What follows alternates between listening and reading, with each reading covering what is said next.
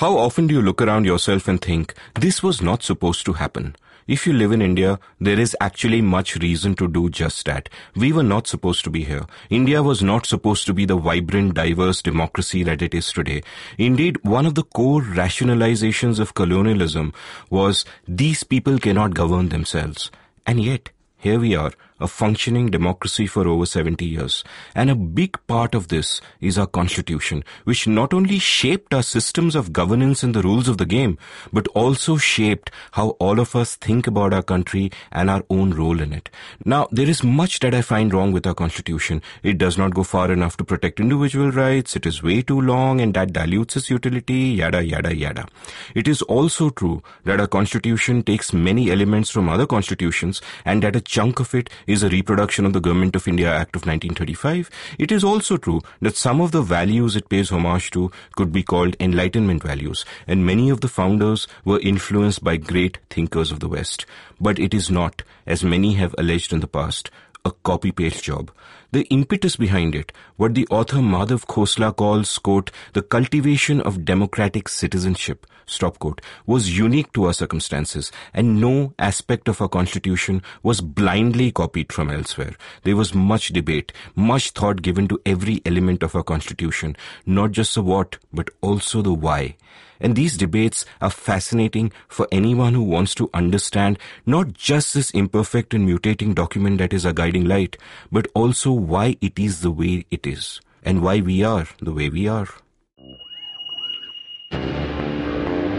Welcome to The Seen and the Unseen, our weekly podcast on economics, politics, and behavioral science. Please welcome your host, Amit Varma. Welcome to The Seen and the Unseen. My guest today is Madhav Khosla, who has written a wonderful book called India's Founding Moment, a remarkable work of scholarship that made me look at our constitution and our history in a different light. At a personal level, the fact that Madhav is here is an illustration of how my own intellectual curiosity is driven by this show. It was Srinath Raghavan, a frequent guest on The Seen and the Unseen, who first recommended Madhav's work to me and insisted that I must read him and indeed invite him to the show.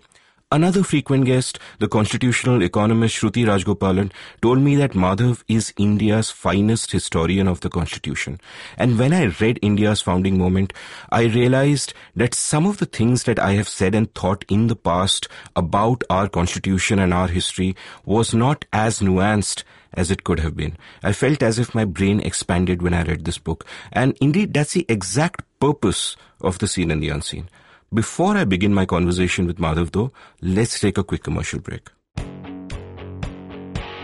If you're listening to The Seen and the Unseen, it means you like listening to audio and you're thirsty for knowledge. That being the case, I'd urge you to check out Storytel, the sponsors of this episode. Storytel is an audiobook platform that has a massive range of audiobooks from around the world. Their international collection is stellar, but so is a local collection. They have a fantastic range of Marathi and Hindi audiobooks. What's more, I do a weekly podcast there called The Book Club with Amit Verma, in which I talk about one book every week, giving context, giving you a taste of it, and so on. Download that app and listen to my show. And as long as Storytel sponsors this show within this commercial itself, I will recommend an audiobook that I liked on that platform every week. My recommendation for this week is Invisible People by Harsh Mandar, a collection of stories about unsung heroes of India who are otherwise invisible to us, often because of their class, caste or gender. You can now listen to the full book on Storytel. Invisible People by Harsh Mandar. Download the Storytel app or visit Storytel.com. Remember, that's Storytel with a single L. Storytel.com. Madhav, welcome to The Seen and the Unseen. Thanks so much, Amit. Great to be here. Madhav, as we, before we begin talking about your book, tell me a little bit about your journey. Like, are you into law? Are you into history? How did sort of all of this happen where, you got drawn to firstly this field and then to this specific subject of inquiry? I studied law as an undergraduate at the National Law School in Bangalore, and I then studied law at the graduate level at Yale. And it became clear to me at some point that a lot of the questions I was most interested in could not be answered entirely through legal training. That in some way, law necessarily interacts with a set of other disciplines. And because my primary interest was in constitutional law, the most obvious cognate field was political theory, because constitutional law engages with politics in a profound way, and political theory gives you the skills and the training and the knowledge to think about the deepest questions in politics. And so it kind of became a natural step that I would go into a PhD in political theory. And you got into law, you got interested in political theory, but your book is also a book of history. So how does that happen when you realize that not just historical reading, but then if you want to also write about this, which is one way of expanding your own understanding, then you also have to sort of get into history. How was that process? Did you come to history out of the love for history or out of necessity? Or I mean, I think I came to it actually out of an interest in thinking about how ideas had changed and had traveled over time. So when you're studying political theory, one of the things that you think about, and when you're a student in those ways, is you think about certain concepts, right? Equality, freedom, democracy. And the interesting thing that you might ask is, what do these terms mean over time? What do these terms mean to different people? And so a lot of my questions began to have a historical texture to them, a historical color to them. And so I wouldn't say that I'm a professional historian in the straightforward sense of the term, but I would say that I'm somebody who's interested in the history of political thought, right? And so it's very much an intellectual history or a history of ideas that really, in some sense, sparked my curiosity.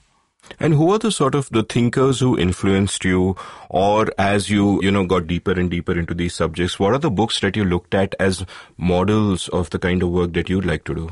I think if one thinks about India in particular, I think the most familiar thinkers who we have who do a kind of intellectual history or history of political thought are people like Pratap Bhanu Mehta, Sunil Khilnani, Nija Gopal Jayal. And I think slightly more limited to the scholarly domain and less familiar in popular writing is somebody like Sudipto Kaviraj. And what all of these people are doing in some way is to think about, look, you have a concept, and what does that concept mean to specific people at particular moments in time, and how can we recover certain understandings of that concept? If I actually can read about what somebody like Nehru thought about citizenship, can that help me think about citizenship today, right? Can that actually elucidate the concept in some way? And I think each of these people have done that. And so Sunil's Idea of India is just a marvelous attempt to think about the particular idea of democracy or the particular idea of how you domesticate a certain ideal within a broader public life and within political history. I think Nija's book on citizenship, for example, is a way to think about varying definitions and conceptions of citizenship over 100 years, right? And she is a political theorist, but it's a history of ideas, which is what she's interested in. And Pratap, we read week after week, who's attempting to do that. No, and Pratap is absolutely India's finest public intellectual, I think. And just referring to Nirja's book, I hadn't read it until I was going to do an episode on citizenship with our mutual friend Srinath, and it spoke so much to the current time. Suddenly your expanding of the current time just explodes and you get everything so much better because of a book like that. I also want to ask you about your reading and your writing. To begin with, reading. Like, I often get asked, how do I read so many books? And, do I take notes? Do I skim, etc., etc.? And you obviously read far more than me. I mean, while reading your book, one of the joys of reading your book was the ability to go to the footnotes and discover other things through that. And, and I think any good book of history or nonfiction gives you that. So how do you read? Do you have to ever force yourself to read? Has the nature of the way you read changed since you became a scholar and a student yourself? Is there a difference between how you read for work and how you read for pleasure? What's your relationship with books like? I think, at least to me, I feel I read quite badly, right? I feel I don't read enough and I don't concentrate enough when I read. But I think I don't read in very long spurts. I actually lose attention relatively quickly, but I try very hard to actually read very seriously and very carefully when I read. And so I normally never really need to read twice. And do you take notes and stuff while reading? I do take notes. Sometimes. And sometimes I just have page numbers. But I often am able to grasp what I'm reading with relative ease if I am in the right frame of mind. The challenge is in getting into that frame of mind and is actually taking out a sufficient amount of time to being able to read. I think in some ways, in our lives now today, right? It's quite hard to actually be able to turn off the internet and turn off the mobile phone and then just say, okay, I'm having an hour of completely uninterrupted reading, which is the kind of thing that I hope for. I think the other thing that can sometimes be challenging is that you don't often know what to read, right? And so even with this book, for example, part of what was difficult was we've only had one book on India's constitutional founding before this. And so there were moments where on different themes, I didn't know actually what to read.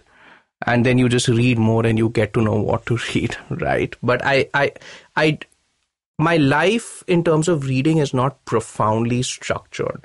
I think I read a lot. I read less than I would like to, probably more than I think I do. But it's disorganized. It's profoundly disorganized. And I think it could be much better.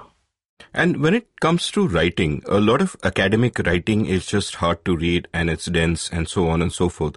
Your book obviously isn't that. In fact, there were parts while I was reading this book, and I think I told you this before the recording and you were slightly embarrassed by it. There were times when I felt the quality of your prose reminded me of Pratap, which is the highest praise I can give really, in the sense that you're packing in a lot of thought and a lot of material into, with a tremendous amount of clarity. And even though you also write long sentences like Pratap often does, they're not unwieldy and long winding. They're packing in a lot. It all makes complete sense. So is that, is prose style something that you thought consciously about on your journey to becoming a writer on these matters? Yes. And I'm actually really flattered and humbled that you would identify the prose as being good, because I spent a lot of time rewriting this book, frankly, a lot of time. And I spent a lot of time removing huge amounts in it. And so the final book actually had about 20, 25%, even maybe 30% less than I had lying around. And the hope was, and the aim was that, look, I much rather just say less than more. And some of that is laziness. Some of that is just a way to intellectually flirt with ideas. But I also just didn't want to overwrite. And I am very interested in how people write and in what, and rather than just what they write. And so I care a lot about that. And most of the writers I admire are just beautiful writers. I think Sunil is a great example. I think globally, I love David Bromwich's writing. I read him regularly, and just there are a range of nonfiction writers who are genuine stylists, right? And so I think I don't know if the book has that, but certainly I aspired to make at least parts of it beautiful to read. Let's kind of move on to the book now, and let's sort of move on to the conception of India itself and the role that our founders played in thinking about it. And you begin your book with a quote from Nehru, where he says, one of the unfortunate legacies of the past has been that there has been no imagination in the understanding of the Indian problem. Stop quote. So what is this Indian problem? It's an interesting quote if you think about it, right? I mean, the moment comes up in the Constituent Assembly. Nehru is speaking, and he's suddenly saying that, look, actually, we aren't grappling with the situation that we are in because nobody really has realized the challenge before the Constituent Assembly. And it's an odd thing to say, right? Because if you think that, if you were to guess anything, you would say that nobody would have a deeper sense of the situation than those people there. And for Nehru, the Indian problem was, and it's interesting also that he calls it the Indian problem, right? So the first thing to say about that is that he sees something distinctive going on, right? It's not just the problem of another country or the problem of some particular idea. It's actually an Indian problem that no country has previously been asked to solve. And the Indian problem for him is the problem of how do you create democracy in a place without its preconditions. So you have internalized for well over a century that there is actually a certain set of circumstances that make democracy possible. And India doesn't have those circumstances, and yet it needs to become a democracy. And how do you then address that problem? Yeah, and you also at one point, and I like the phrasing of this, you talk about the suggestion that human behavior was not the consequence of politics, but instead its cause, stop quote. And later on you ask the question in the context of the Hobbesian project, quote, did politics produce these spaces of energy, these fresh ways of thinking about freedom, or was politics contingent on them, stop quote. And these seem to feed into Nehru's question in a sense of what Nehru really seems to be asking is that, look, we have to now move towards being a democracy, but none of those conditions are there. Most particularly, the democratic citizen isn't there. So in the act of creating this democracy, can we create that democratic citizen? And is the Constitution the tool to do that?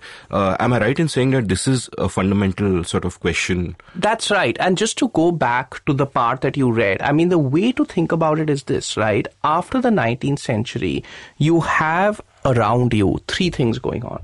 You have politics as some space, right? You have the economy as some space, and you have society as some space. And all these three are slightly governed by a kind of different logic, right? So society, say, might have its own kind of relations. It might have its own kind of power dynamics. It might have its own kind of freedom. The market, again, has its own kind of logic, its own kind of structures, its own kind of opportunities. And then there's politics, which is again governed by its own rationality. And this distinction between the three really comes out in the 19th century, both with the Industrial Revolution and with the birth of actually sociology. And what happens for people is that they begin to ask, and it's a natural question. It's not coming out of deep-seated Western racism. It's actually coming out of a very honest inquiry. They begin to ask that, look, is politics going to rest on how these other spaces are, or is actually politics producing these spaces? Is the caste system the consequence of the political structure we inhabit, or is the political structure we inhabit going to take a certain shape because of the caste system? And that is not an easy question to answer, right? And the British answer to that was, look, because India has a certain kind of society, it can only have a certain kind of government, right? And the Nehruvian sort of answer, which places politics front and center, and the Indian answer, right, is that, look, actually everything that you've gotten is because of the politics that you've had. People are behaving in a certain way because you've actually put them in structures where they will behave in that way. And a version of it, for example, is, you know, in contemporary India, just to sort of switch for a moment, sometimes people will say, look, there are communal people. This is why we have a communal politics, right? And one answer to that is, actually, you run a communal politics, you get a communal people. You run a secular politics, you get a secular people, right? And that's kind of the answer here in some ways. So there are sort of two aspects to this which I find interesting. One, of course, is that I would sort of agree with Nehru that obviously, though he would not have phrased it like this, but people respond to incentives. So if you create a form of government that creates certain sets of incentives, people will necessarily respond to that. In fact, my thesis of, Jagdish Bhagwati had once said that Indians are more into rent seeking while the Chinese are intuitively more into profit seeking.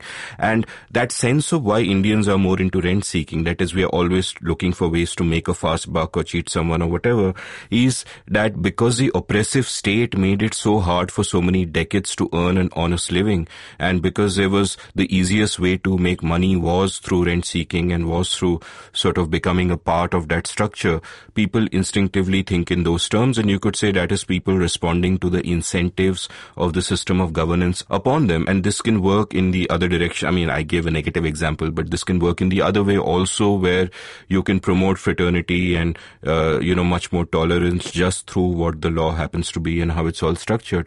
But the counterpoint to that would be that, you know, and a point that where Gandhi, for example, disagreed with Nehru and Ambedkar, and where conservatives would disagree, and you had the same argument playing out elsewhere between Burke and Paine and so on, is that Gandhi sort of felt that the locus of change was society itself, that change would only happen bottom up.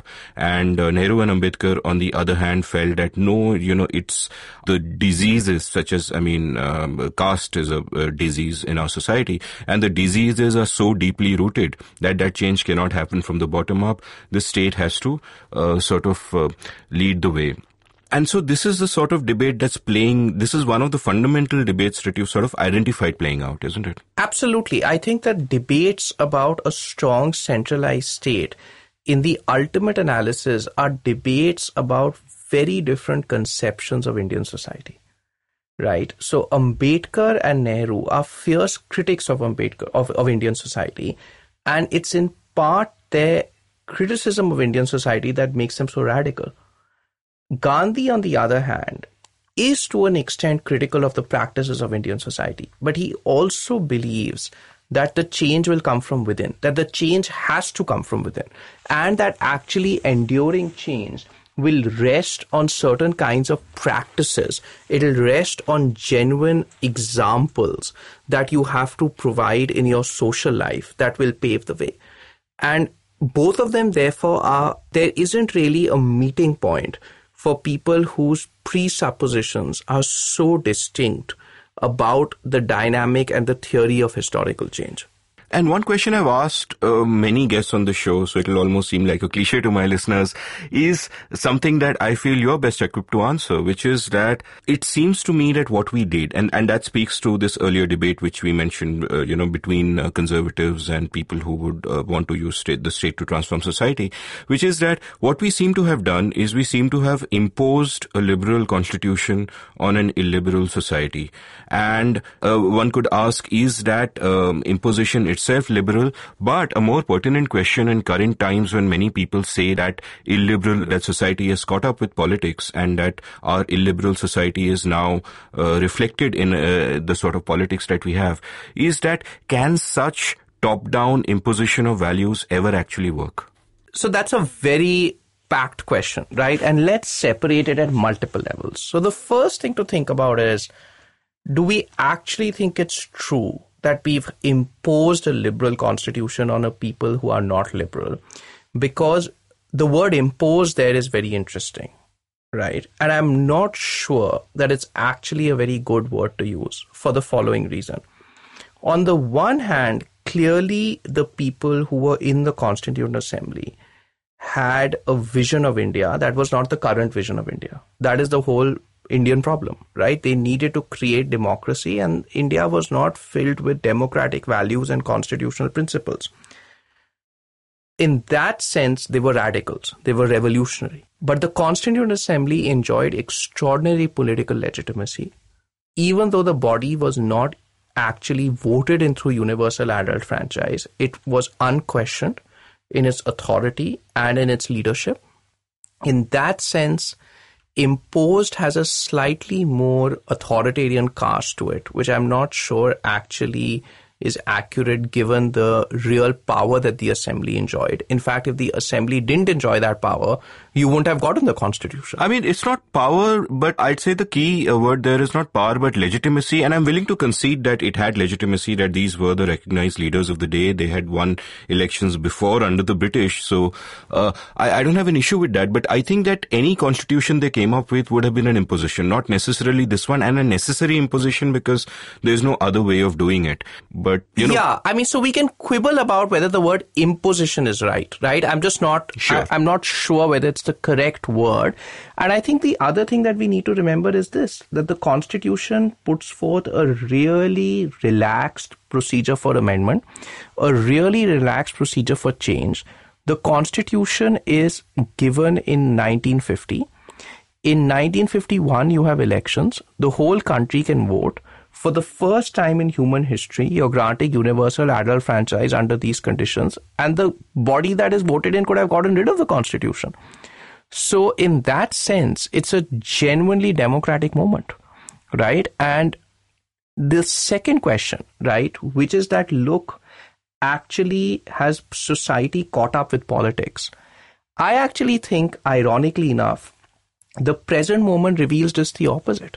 I think the Indian founding was built on the idea that to be in the modern world, right, as opposed to be in the ancient world or to be in the medieval world, means that your world can be entirely constructed. It means that when Amit Varma is born, he could be any type of person. His job, his identity, his role in life are subject to change at an individual level, and the whole world can be made and remade.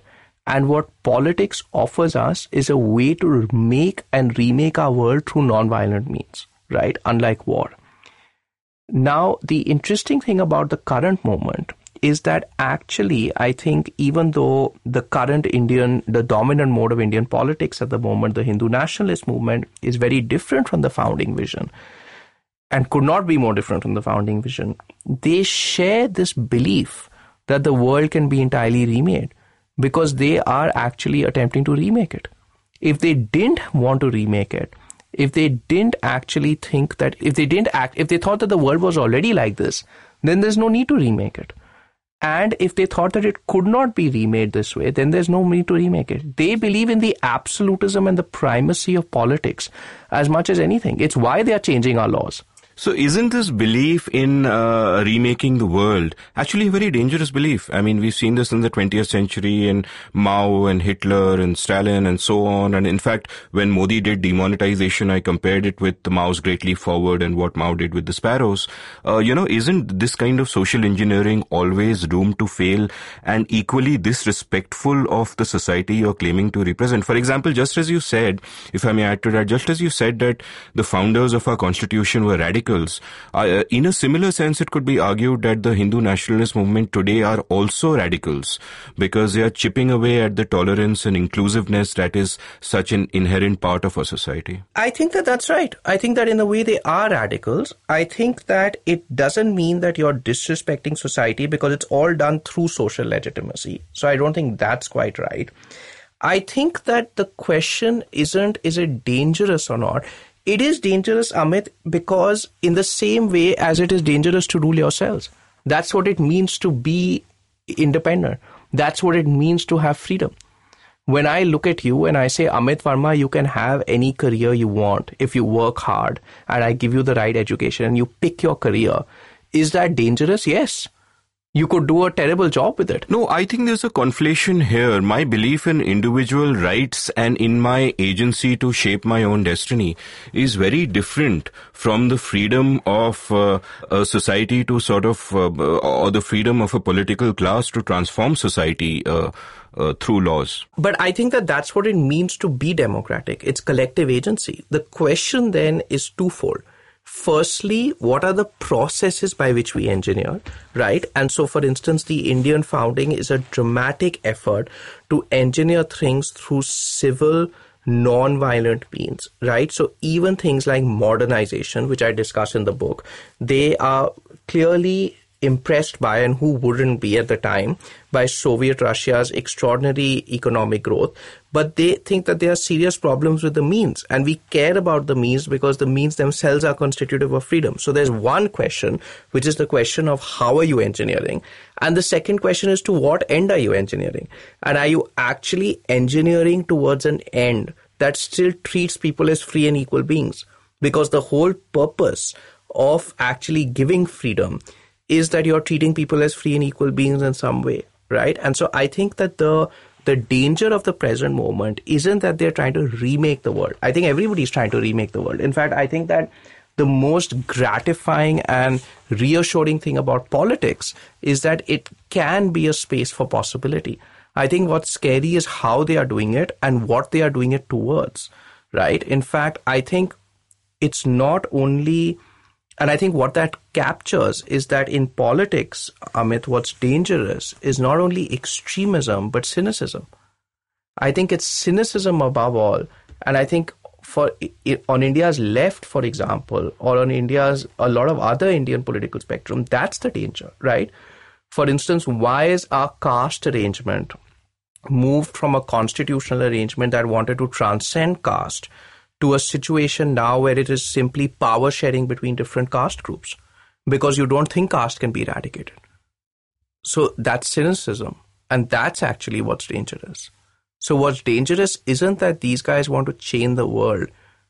What's dangerous is what they want to change it to and how they plan to change it. Well, yeah, I mean, but that's also a disagreement on ends and not so much a disagreement on means. Let's kind of get back to your book, where you write about, how one of the fundamental decisions, so in hindsight, it kind of, we take it so much for granted, but one of the unusual decisions that was debated and was the question of universal suffrage. That's right. Tell me a little bit about the contours of that particular debate. So I think to think about that, Amit, what we need to think about is that, look, in the middle of the 20th century, you have to be really audacious to think that India can be a democracy.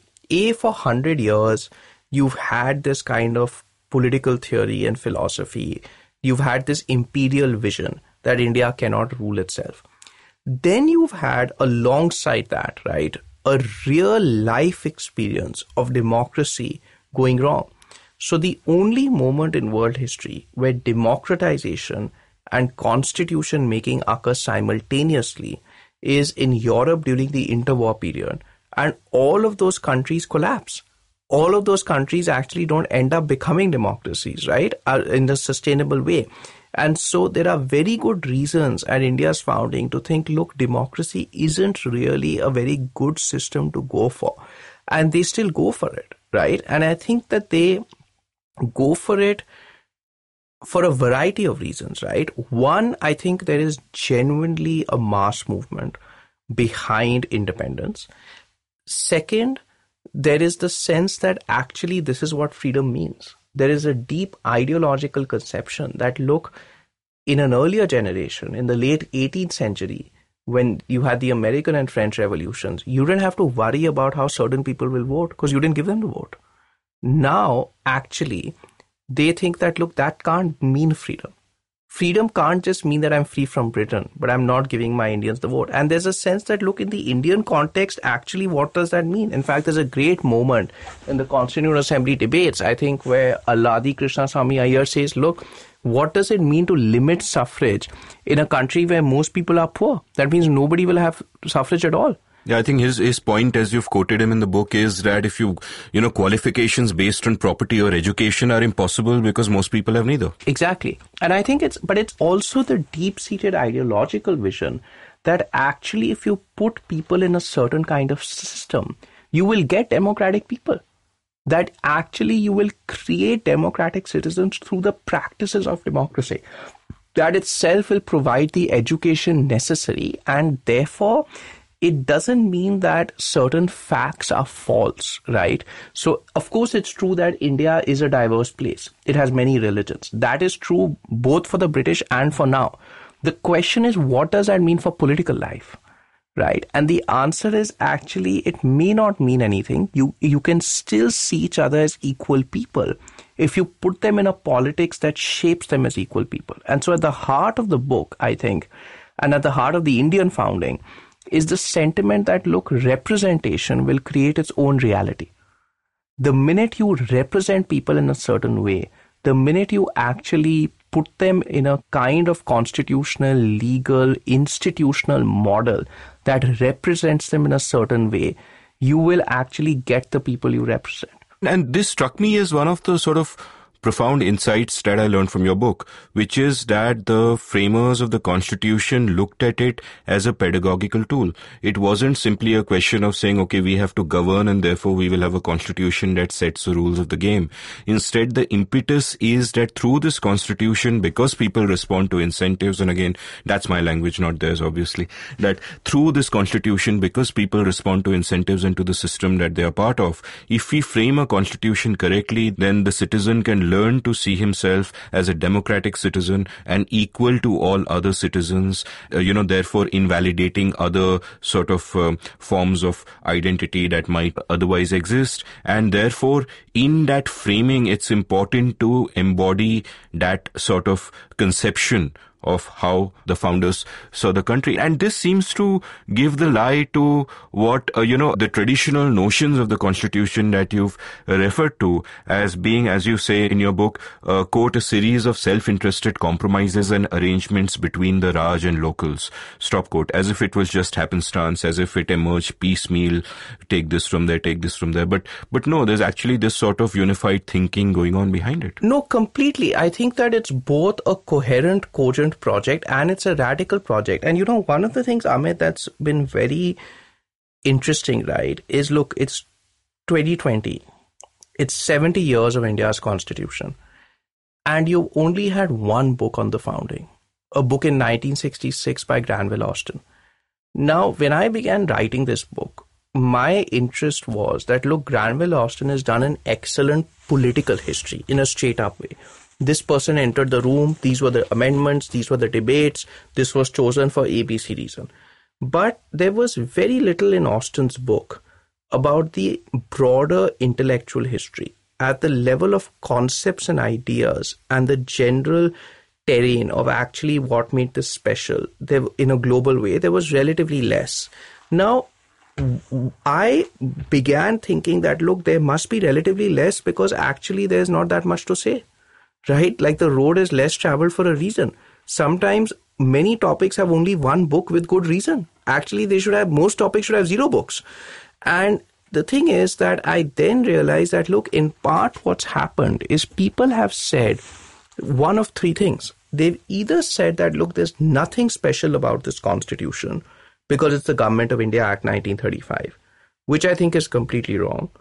The second thing that some people have said is that, look, actually there's nothing special at the level of ideas because it's just self-interested people who are just striking bargains, which didn't make sense to me because you're going into the assembly and you're granting universal suffrage and the next year you could be out.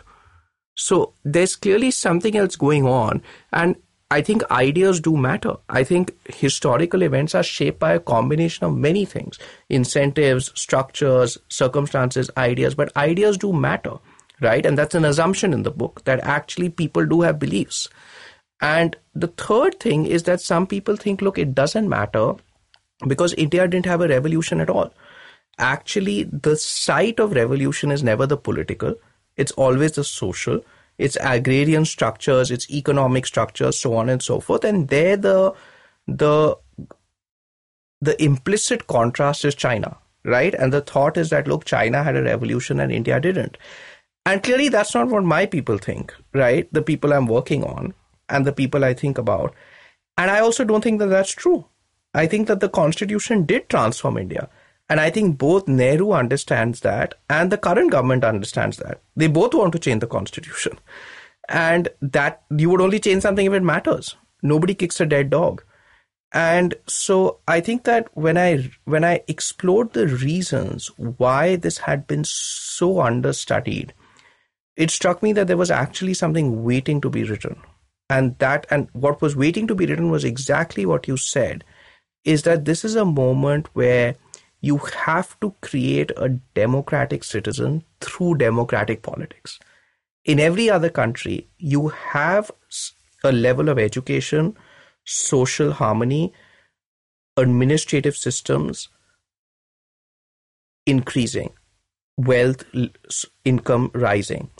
And the democratic citizen, which is to say the person who behaves in a certain civic way, actually emerges, and then you create democratic politics. Here we have to create the democratic citizen through democratic politics. And how do we do that?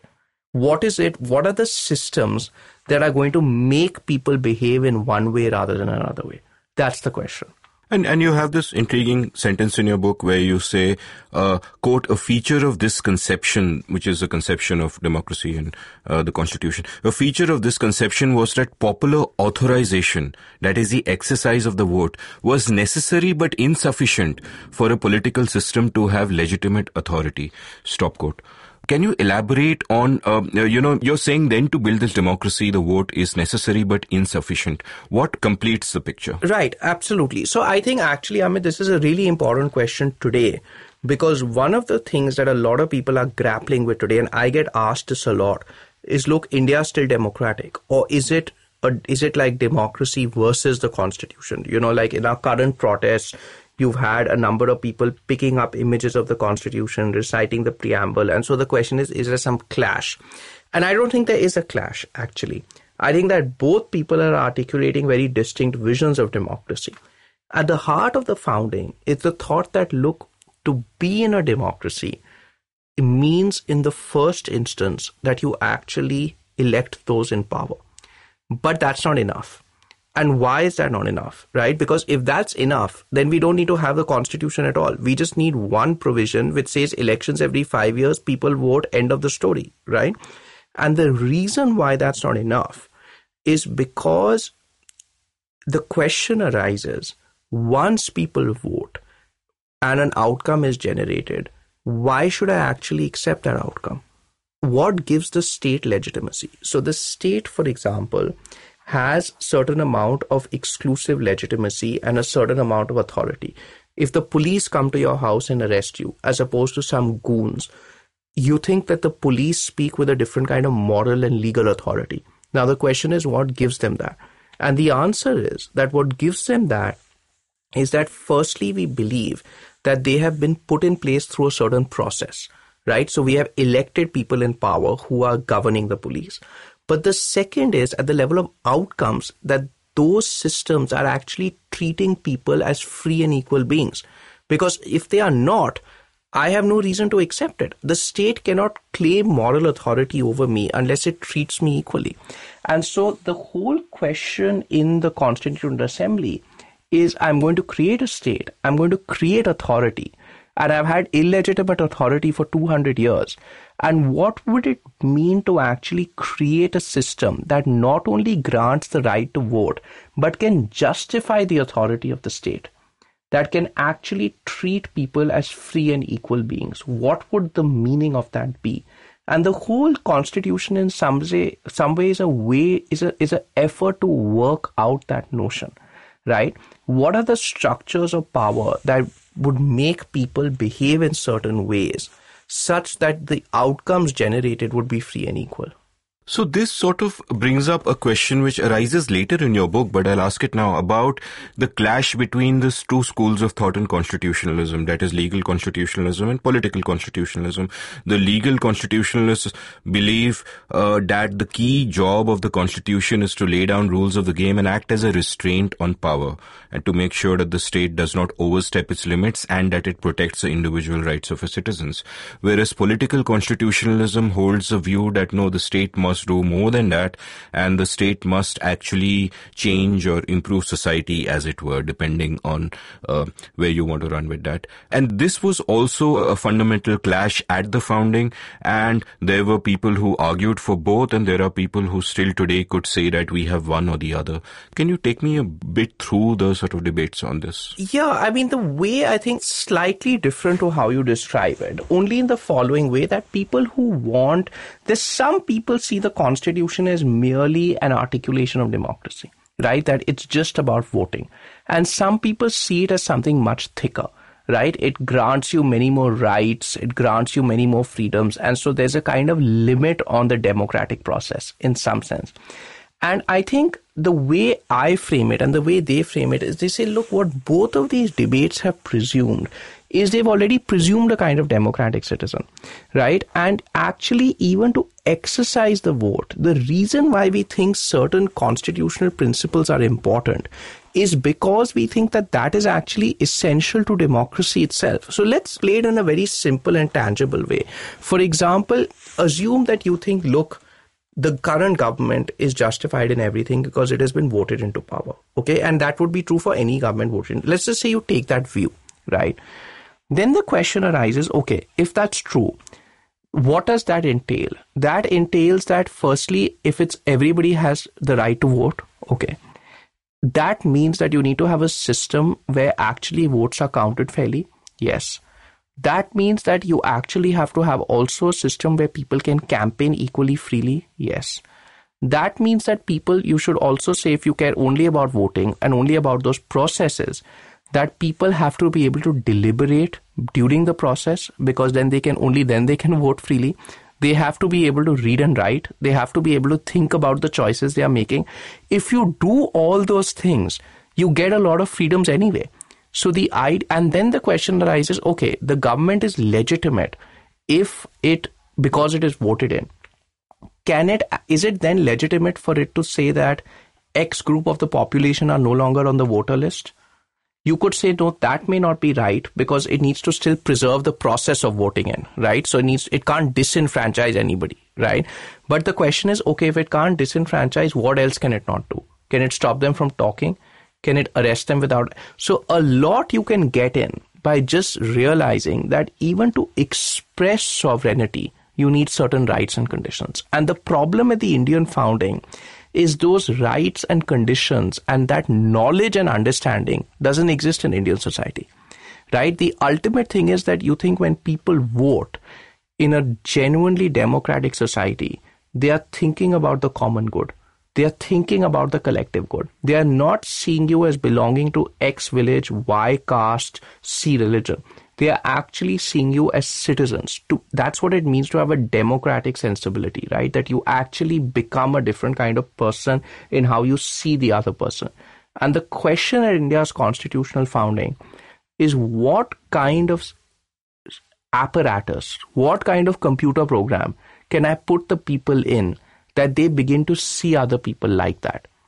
What system will change that? Because in our current politics, they only see people like that.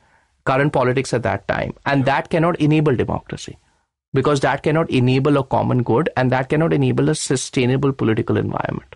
So what you're saying is that even if the argument for legal constitutionalism were to be true, that a government should exist only to protect the rights of democratic citizens and not actually try to reshape society, the argument cannot hold unless you actually have democratic citizens. Absolutely. And a democratic society. Absolutely. That's a precondition. Absolutely. And therefore the constitution has to venture beyond mere legal constitutionalism. Completely. I mean, a lot of the debates in the West are debates that have already presumed a certain level of society. Right? I mean, you see this, for example, even in our debates in the West around things like hate speech, right? You may say, oh, if I have a perfectly ordered society, you know, is it okay to let people abuse one another? I mean, the question is, how do you get a perfectly ordered society? That's the puzzle, right? Right. Let's sort of talk about now, you know, you've got three chapters and you're looking at three thematic ways in which there were ideological arguments about what the constitution should be like. And the first argument is about codification. Now, obviously, everyone knows the longest constitution in the world. It is an unwieldy beast. You know, you can fit the American constitution into the pocket of your shirt, but you cannot really do that with the Indian constitution unless you have some pretty mighty pecs. And this is not something that sort of, like as some may presume, happened by default, that everybody just put in whatever they wanted and you ended up with something really long. This was deliberate. There was a reasoning for this. There was a debate behind this. Tell me a bit about that. And no, so I think you're absolutely right. I mean, years ago, I wrote a short introduction to the Indian Constitution, which I think is shorter than the document. Okay. Right. And so, somebody suggested to me, oh, you should have an appendix to the book with the constitution. I was like, you have no idea.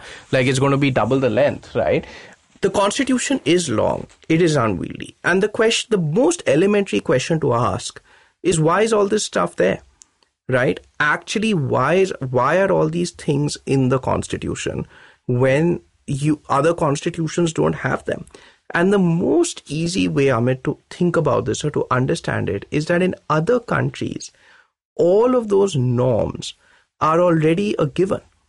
Whereas in this constitution, you are operating under the fear of profound uncertainty after popular authorization. The question is that you suddenly are going to have voters, judges, legislatures, members of the executive, all now operating under conditions of popular authorization.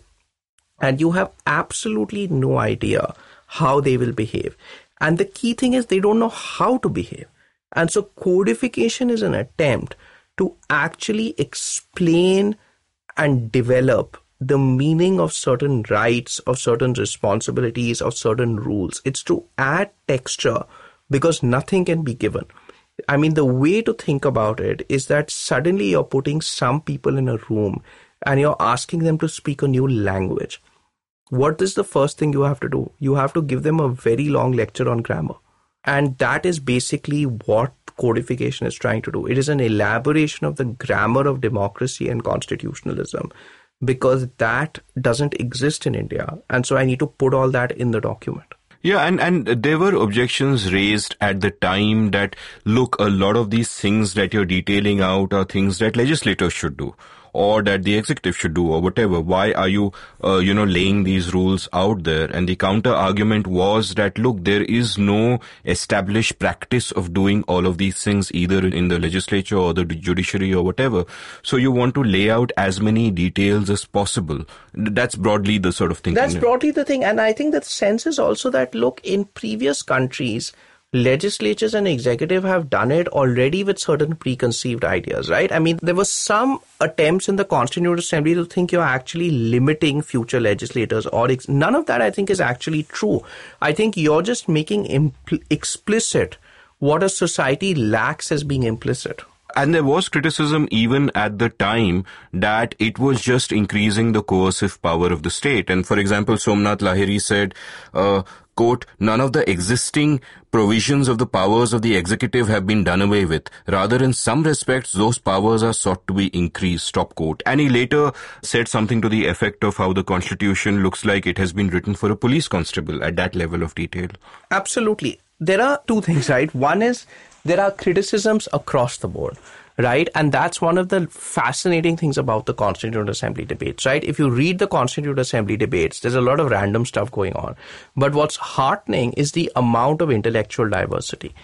Now, the specific part that you just read out was a part negotiating a very peculiar feature in the Constitution, which I think a lot of us are familiar with, is that certain rights are recognized, say the right to free speech, and then there are certain exceptions listed.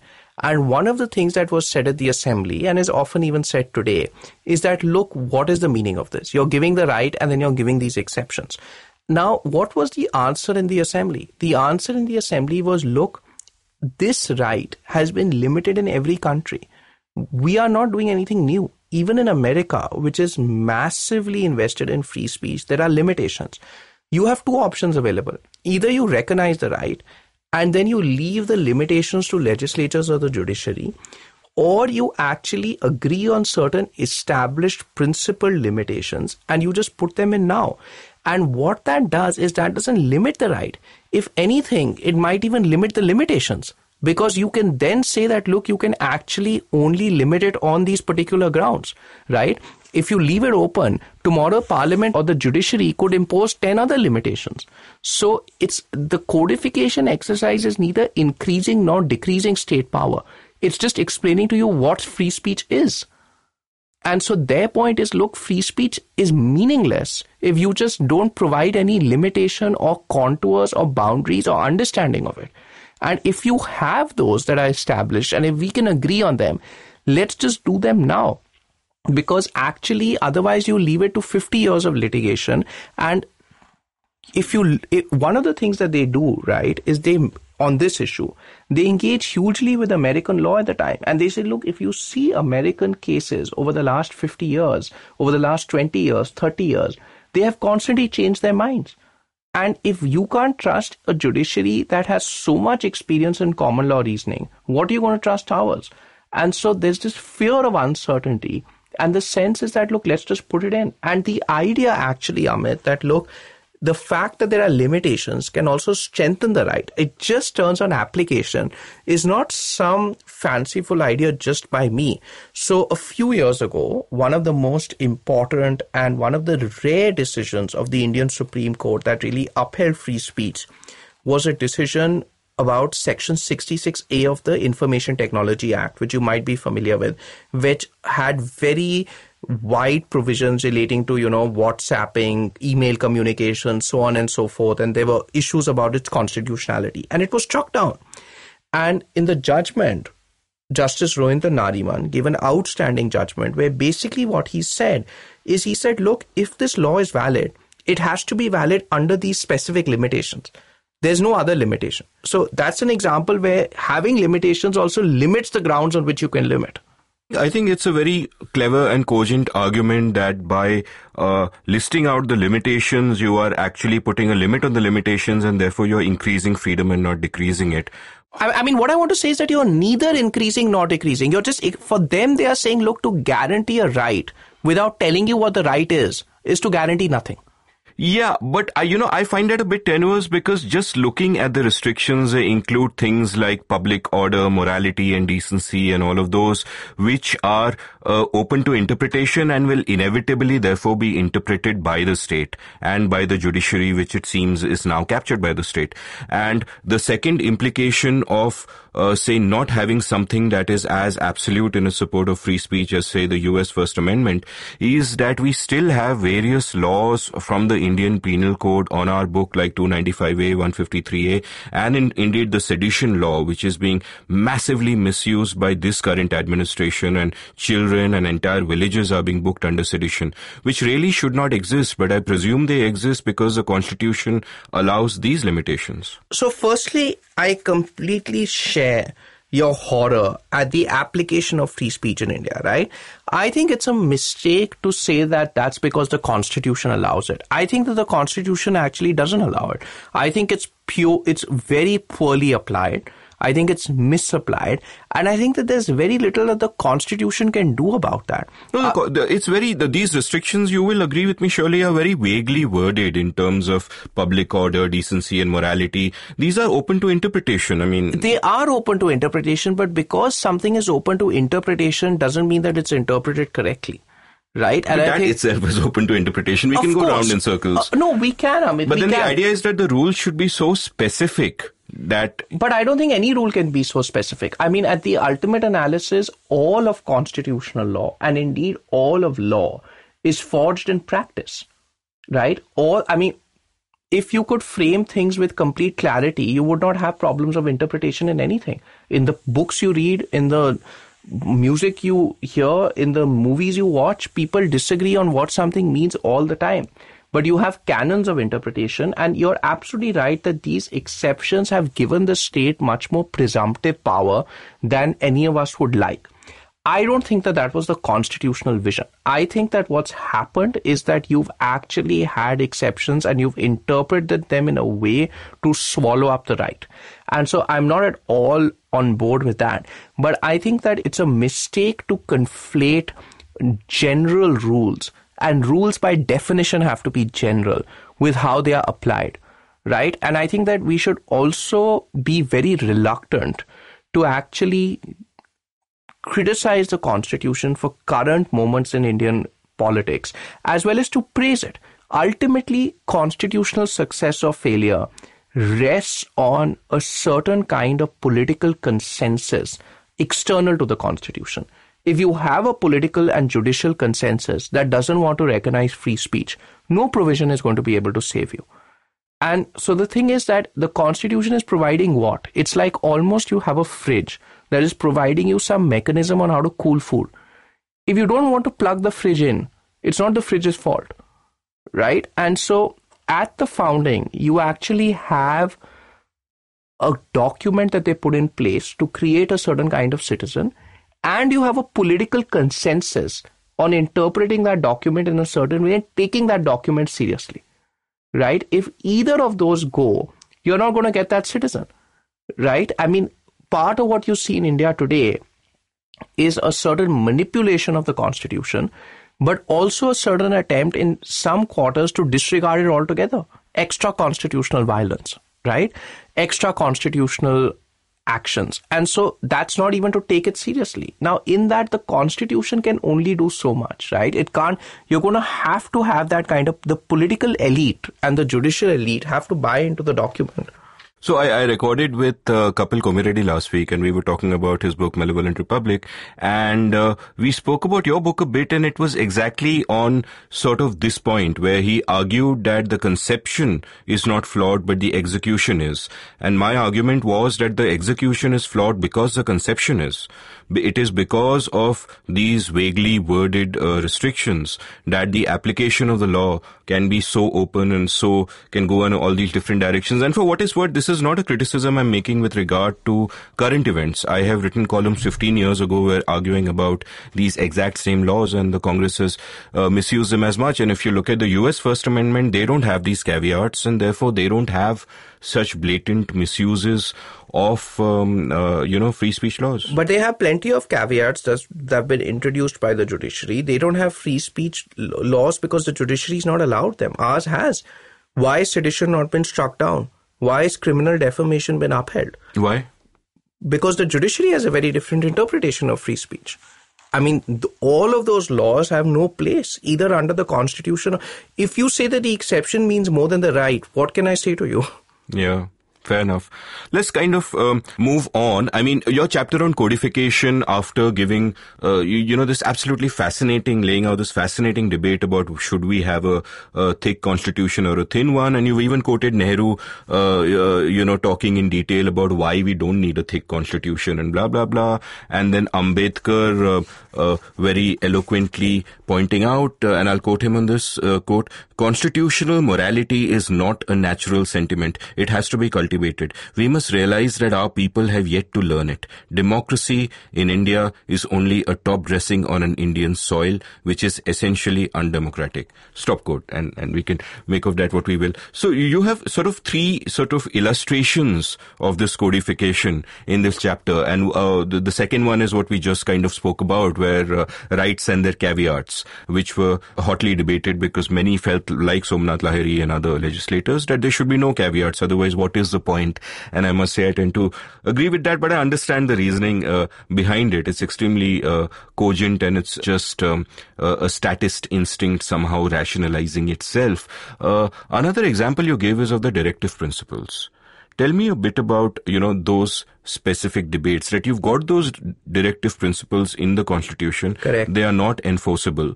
So it is almost like ki bhai lecture de diya, virtue signaling kar liya, but if they're not enforceable, why are they there at all? So this was one view, right? And so there have been two puzzles about the directive principles.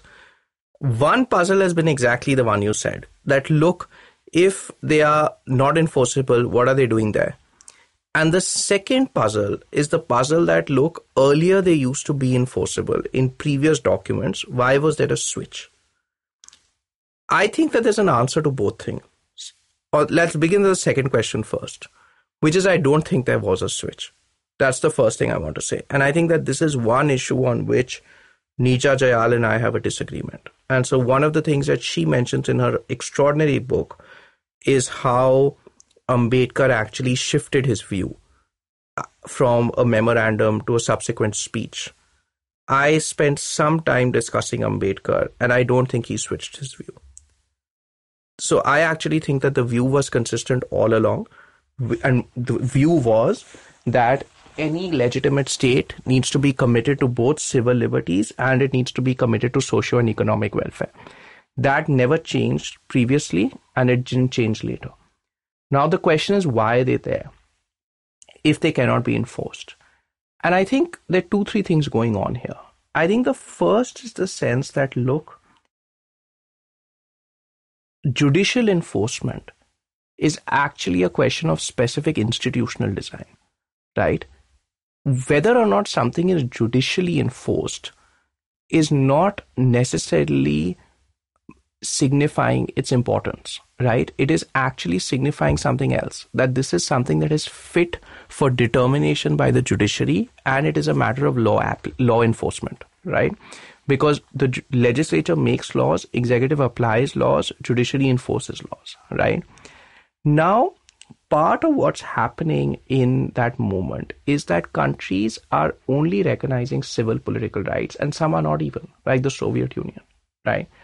What the directive principles do is the combination of civil political rights and socio-economic goals, the fundamental rights and the directive principles, means that the Constitution is providing both the means by which change can occur, which is through civil liberties, and it's also providing the ends, right, which is a certain amount of economic and social welfare. And the reason they exist is that they say, look, in India, because there's no knowledge and understanding, those ends might not be clear. You might actually not know that that's the job of government. And then Ambedkar asks, what will the security be? And he answers by saying, look, the security will be that people will vote each other out, right? Because that's what it means to be a democracy. But at least I need to tell people this is what they should be voting on. So even if there's no judicial enforcement, there is electoral enforcement. Of course. And the point is also to give you a sense of why the civil political liberties thing is important as means is, for years, people have gone on and on about how socioeconomic rights should be enforced, and now the Indian Supreme Court has often done it. Look at where that's gotten you. A tangible example that captures things is the Aadhaar judgment. In the Aadhaar judgment, the court is remarkably unconcerned with civil political rights on the promise of socio and economic welfare, on the development needs of India. This is Soviet Union 2.0 in terms of logic. Right. And so actually the enforcement of that has got you in a place where the means no longer matter. And so the bifurcation was rested on something very significant. It rested on the point that, look, these are certain things that are fit for this kind of person. These are certain things that are fit for another kind of person. It doesn't mean that one is more important than the other. A country may need podcasts and it may need television channels. Doesn't mean that if I don't put Amit on TV, I don't think podcasts are important, right? Or I don't think TV is important. People might be suited to very specific things. Institutions are suited to specific things. And each have their own logic for enforcement and accountability.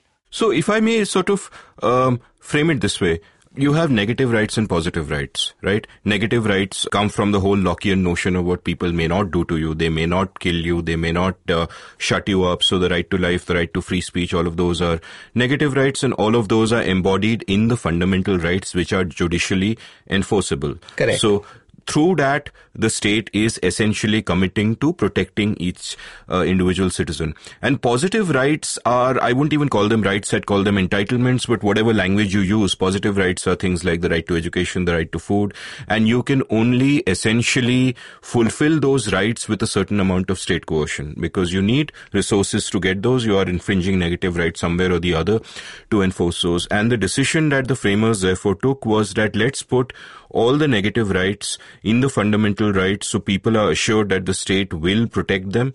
But there's no point putting the positive rights there because society hasn't evolved enough. And let's put them in the directive principles so they're clearly stated and enunciated, but we can't make them enforceable. And if they are enforceable, it should never be at the cost of the fundamental rights. Is that a correct summation? In a way, I mean, I wouldn't exactly frame it like this, because I think that there's been a lot of excellent literature in the last 2 decades about how this negative-positive distinction doesn't fully work, right? Because at the end of the day, even to support negative rights, the state needs to do a lot of positive work. I think the way to think about it would be civil political versus socio-economic. And I think understanding that in the case of civil political, we actually refer to individualized remedies. We refer to applications relating to a particular specific act, a particular instance, a particular person, a particular group of people. In the case of socio and economic welfare, we are often framing policy questions of a very different kind. But it's more the distinction between civil, political and socio-economic than negative, positive. Because the negative positive just becomes tricky, right? Because even if I have to protect, say, the right to free speech or from arbitrary arrest, I still need to have a judicial system to guarantee that. I need to have a law enforcement. I mean, I still have to do a lot of positive work. Nothing is guaranteed by itself. I mean, that's understood. That is the liberal paradox that for your rights to be protected, you're giving away a certain portion of your rights, but no more. Yeah. That's why I think the negative positive is not fully revealed. So civil, political versus socio-economic. Let's kind of move on to the third element of your codification chapter, which is the debate between procedural and substantive due process. What are these? So, it's simple, I hope, which is that procedural due process is basically a situation where your right to life or personal liberty can be taken away so long as you follow the procedure in the law. It's as simple as that, right? So if the procedure says that, look, person has to be arrested, has to be given a lawyer, has to be told no, as long as you've done all that, it's fine. Now, obviously, if that is what you're guaranteeing, then that is a check on the executive, right? Because the executive has to follow the law. But Parliament has a lot of freedom in framing the law. A second is substantive due process, where you're saying, look, not only does the executive has to follow the law created by Parliament, the law created by Parliament itself has to have certain amounts of fairness, rule of law type considerations, right? So that itself actually has to have certain inbuilt requirements. Now, again, in this situation, the debate about how to codify this provision, how to actually give it textual character, was not a debate over whether you want the state to have more or less power. Like in the case of rights, like in the case of directive principles, one of the themes I've tried to run throughout, successfully, unsuccessfully, is that these were all debates actually about how you should write something. These were not varying visions, right? Like nobody who argued for restrictions on free speech in the Constitution had a less generous view of free speech. That's the interesting thing, right? So then you could ask, what were they thinking? Maybe they were wrong to think that. But at the end of the day, they all are thinking that is itself what makes free speech possible. They are thinking that, look, actually you put in no restrictions, tomorrow other bodies who we don't trust could impose 10 more restrictions. Now the puzzle here is that if you recognize substantive due process, which means that you give the legislature very little power or less power, then because you're also going to judge the laws that they create, then you could prevent very radical economic legislation like property redistribution, because there could be debates about on what test will you judge that law. On the other hand, if you actually only allow procedural due process, you will give the legislature very large powers, and the danger with that is that you will allow preventive detention. Now, the interesting thing about this debate, Amit, is neither side wants extreme preventive detention, neither side wants to limit economic redistribution. But the question is which textual provision will give you what? So it again captures the neutrality of the harmony between both sides. And ultimately what you get is you resolve the issue by doing procedural due process, but by actually having a separate set of provisions in the Constitution, Article 22, that provide certain safeguards in cases of preventive detention. Like you need to have a lawyer, you need to be told, all things like that. Double jeopardy, those kinds of things.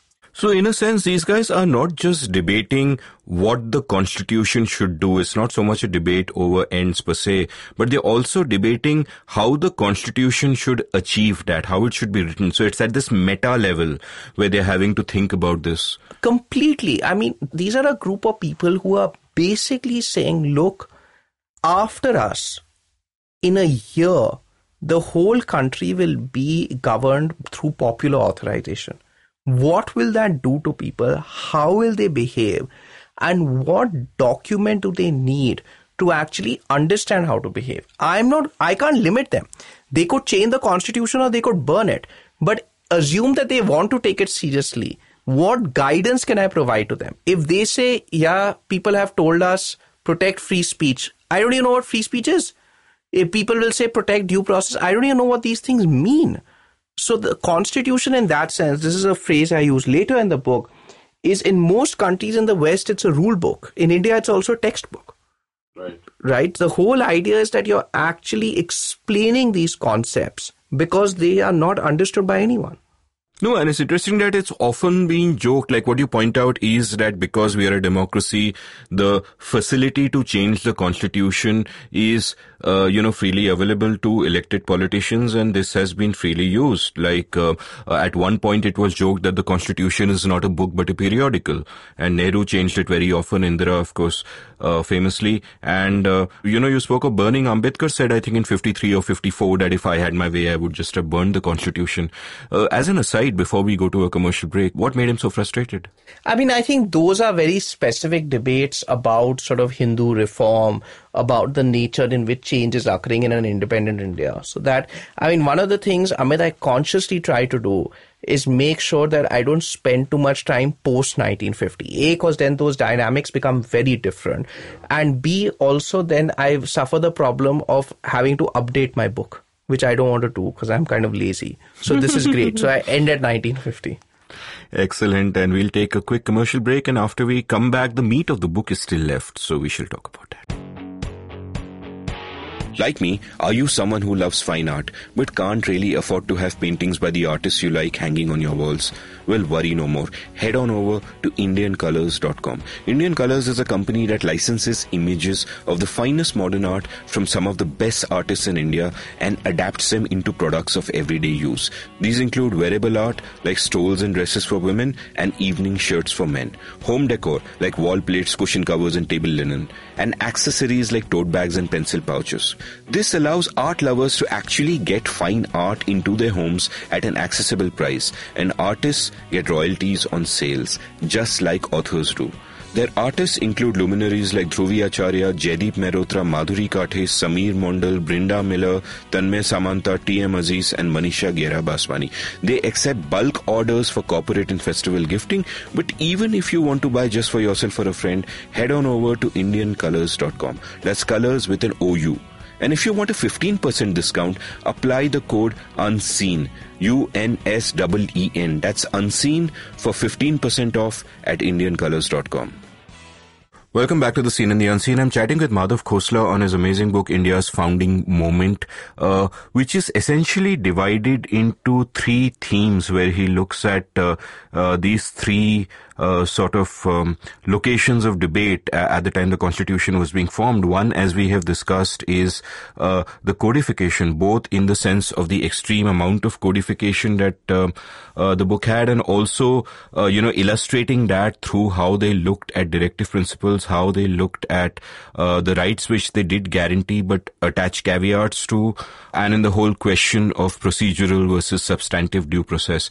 Now we come to sort of your second chapter of your book, which is about how we chose such a centralized model. Now, I'd done an episode with the historian Gyan Prakash on his book on the emergency, and he pointed out during that episode, and indeed in his book, that one of the reasons that so much power was centralized, which is why everything Indira Gandhi did was absolutely legit by the constitution, one of the reasons so much power was centralized was that the framers of our constitution, at the time they were framing the constitution, there was violence breaking out all over the country. There was no guarantee that the center would hold. So, hey, they centralized power for that reason. But as you point out in your book, debates around that had been going on for decades, and Gandhi was, of course, one of the prominent voices against centralization. So were people like Radha Kamal Mukherjee, who wrote the book Democracies of the East, which I found fascinating and I hadn't heard of it before. So, and you've quoted elaborately from that. So give me a sense of, through the decades before independence is even a remote possibility, how are people thinking of this relationship between state and society?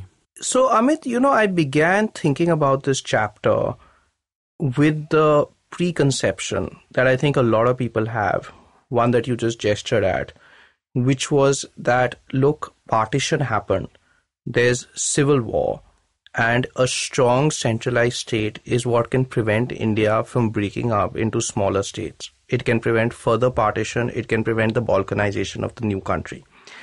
And so I thought that, look, a centralized state is basically a contingent outcome of a serious security concern and of fear. And then the more you read the debates, you realize that's not actually true. So you realize that there's a deep ideological and theoretical vision behind centralization, and we need to think a little bit about what that vision was, right? Now, the Constituent Assembly meets under the 1946 Cabinet Mission Plan, right? And the Cabinet Mission Plan is a failure. Under the Cabinet Mission Plan, there is not that much centralization, right? It's a federation of a complex kind. And once the Cabinet Mission Plan fails, when India becomes divided, because under the Cabinet Mission Plan, it was one united country, basically people in the Constituent Assembly are thrilled because they're like, look, now we have freedom. We can make any country we want. We are not governed by the provisions of the plan. And then you see a debate about centralization, and there are two broad traditions. And I think the best way to understand the centralization debate is to see it as a contrast between the state and society.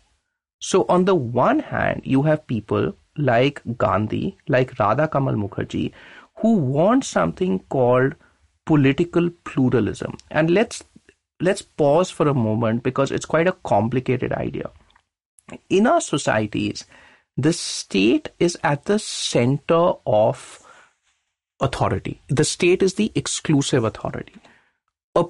Society that has political pluralism is one where a range of bodies in society exercise authority, professional guilds, associations, organizations, and the state is one among them. There's nothing special about the state. And what was interesting in Mukherjee and Gandhi's vision is that you would have these extremely decentralized village republics where there would be authority split everywhere. And so its authority is more and more dispersed. Think about it as the dispersal of power through and through. And that in a way would provide some kind of freedom. So it is a vision of democracy. Make no mistake about it. It's a vision of democracy that places a huge amount of emphasis on participation and on local attention and on local engagement, right? And it is a vision of democracy where there is a critique of the modernized, civilized, Western conception of progress, because that is associated with a certain kind of violence.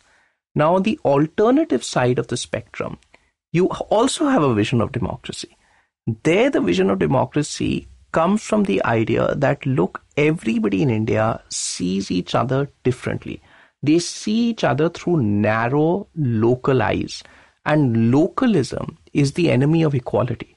Because ultimately, if I see you as belonging to X village, Y caste, C religion, speaking A language, B dialect, I'm not seeing you as a human being.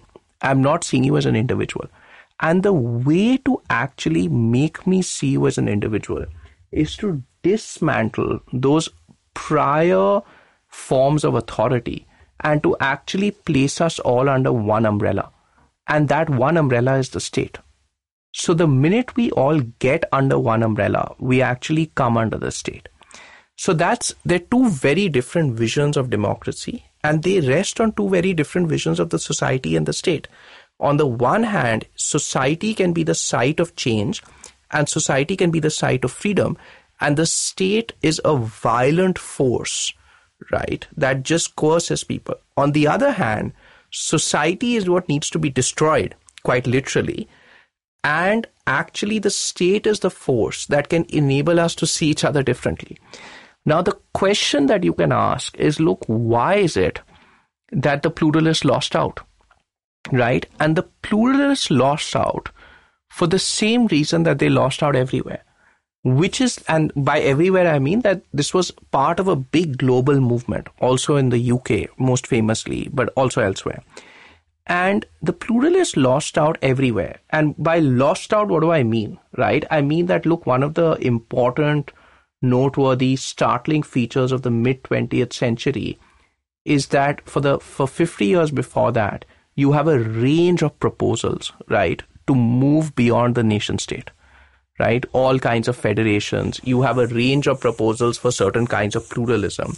But ultimately what happens is that the 20th century marks the the centrality of the nation state and its victory over other institutional forms.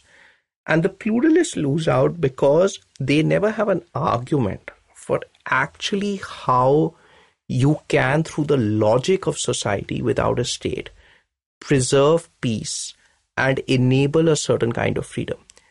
So when somebody will say that, look, how can you actually ensure that Hindus and Muslims will not fight? The pluralist answer will be, look, be good to your neighbors. They've not fought before. If they fought before, then they find a way to deal with it. It has happened for so many years. It will happen for more years. By happen, I mean the resolution, right? That is not good enough as an answer to people who have such a deep fear of that situation, because they say, look, you actually need a force, a genuine force to attack and to respond to society. You cannot just say society will find a way because it has found a way all the time before. So the difference is that the reason for the failure is that they cannot offer a conceptual answer for the reasons for which the state had been imagined in the first place. Their answer is a kind of sociology, or it's a kind of history, right? Where they say, look, it's happened before. People have been fighting for long. They find a way to deal with it. Whereas if I'm terrified that two people are going to kill each other, I want an answer to why they wouldn't do it. And the answer why they wouldn't do it is because one of them would be jailed. And so that answer is the state.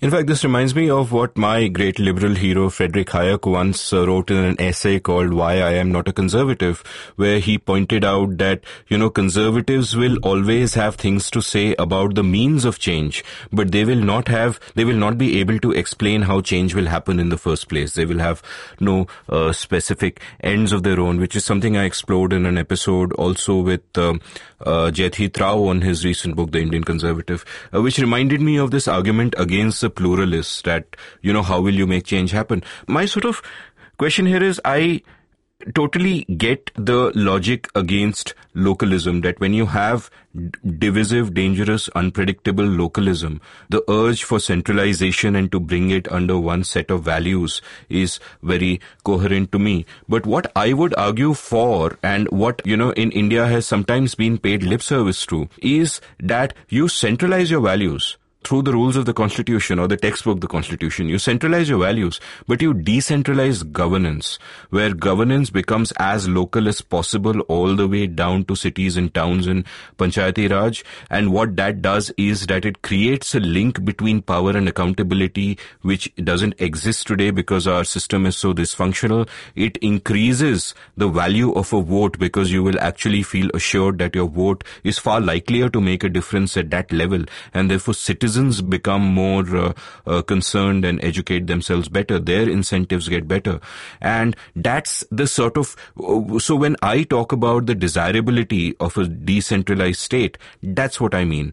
And you have your values centralized in the Constitution and the laws that govern you, but you have your governance decentralized so democracy can be more efficient. No, I certainly think that India has... one of the many ills of India's constitutional model today is the kind of centralization, right?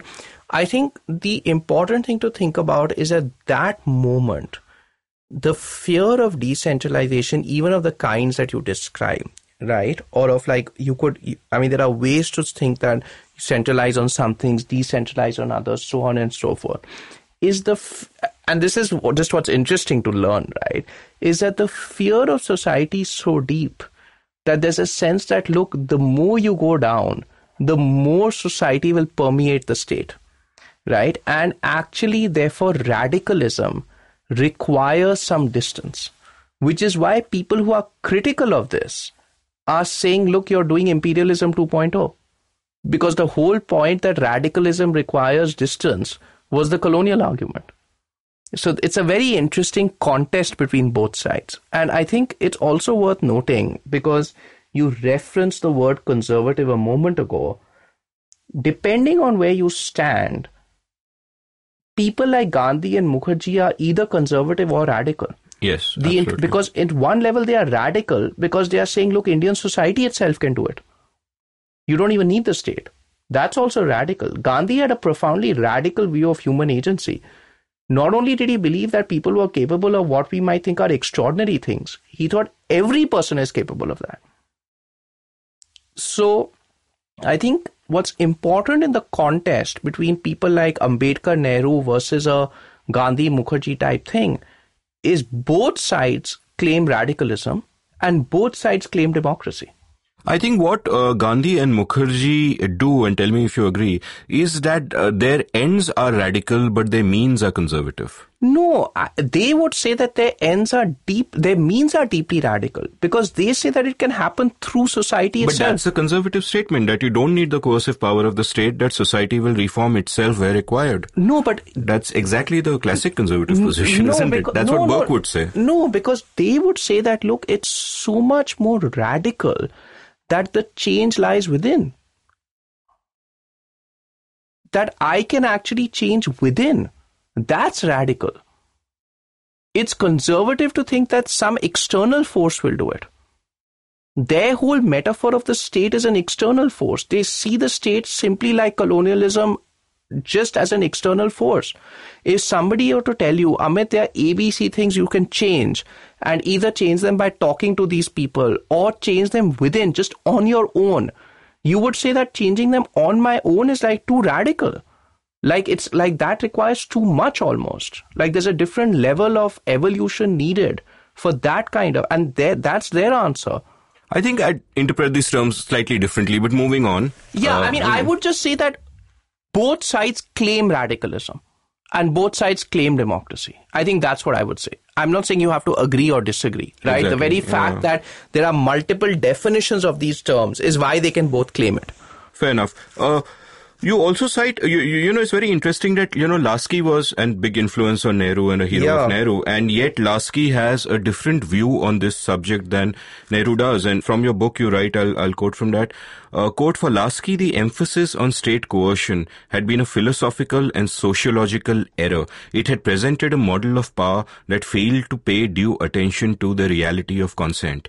And later on, you quote P.T. Chacko saying during the debates, quote, in the place of foreign imperialism, we are now having an Indian imperialism, stop quote. And many would say, looking at, for example, what is happening in Kashmir now, you know, many would turn to Laski's point about the consent of the governed and the way the central government could just declare Kashmir a non-state and split it up into union territories.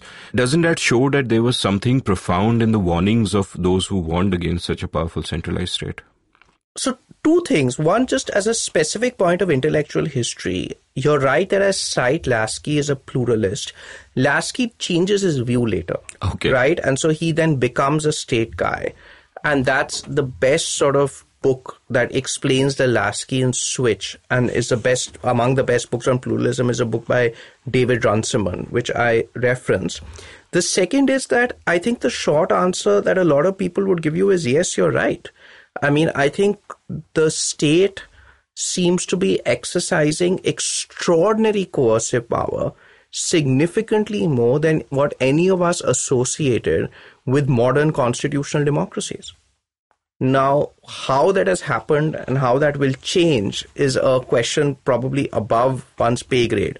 But I think that it's certainly true that more and more the state is behaving less and less like the state in a free society. And I just want to clarify for my listeners that my sort of what you have described beautifully here is the arguments that led to the centralization of the state. Nowhere have you actually defended it or argued for it. In fact, you've been pretty scrupulous in giving both sides of the debate and talking about, you know, how we sort of got here. Let's talk about the third locus of your book, which is very complicated and which also is like a two-part question. And that's the question of identity. India at its founding does have the huge Hindu-Muslim problem to deal with. And you've quoted from, you know, Jinnah's presidential address at the All India Muslim League conference in 1940, where he explains in great detail why Hindus and Muslims are two separate nations and they cannot possibly live together. You've quoted Nehru expressing his contempt for group-based thinking. And at the same time, you've also cited from Ambedkar's book, Pakistan or the Partition of India, where he points out that the argument behind Pakistan has some merit to it. and, should not be caricatured. And also at one point he talks about, which I found very interesting in the present context, where he talks about why Hindu nationalists and the Indian National Congress have both failed in dealing with the problem, because as he says it, the Hindu nationalists want to just do away with Muslims and the Indian National Congress wants to appease them and pander to them, and that doesn't help either. Can you elaborate a bit on the sort of pre-independence debates that were happening around this question?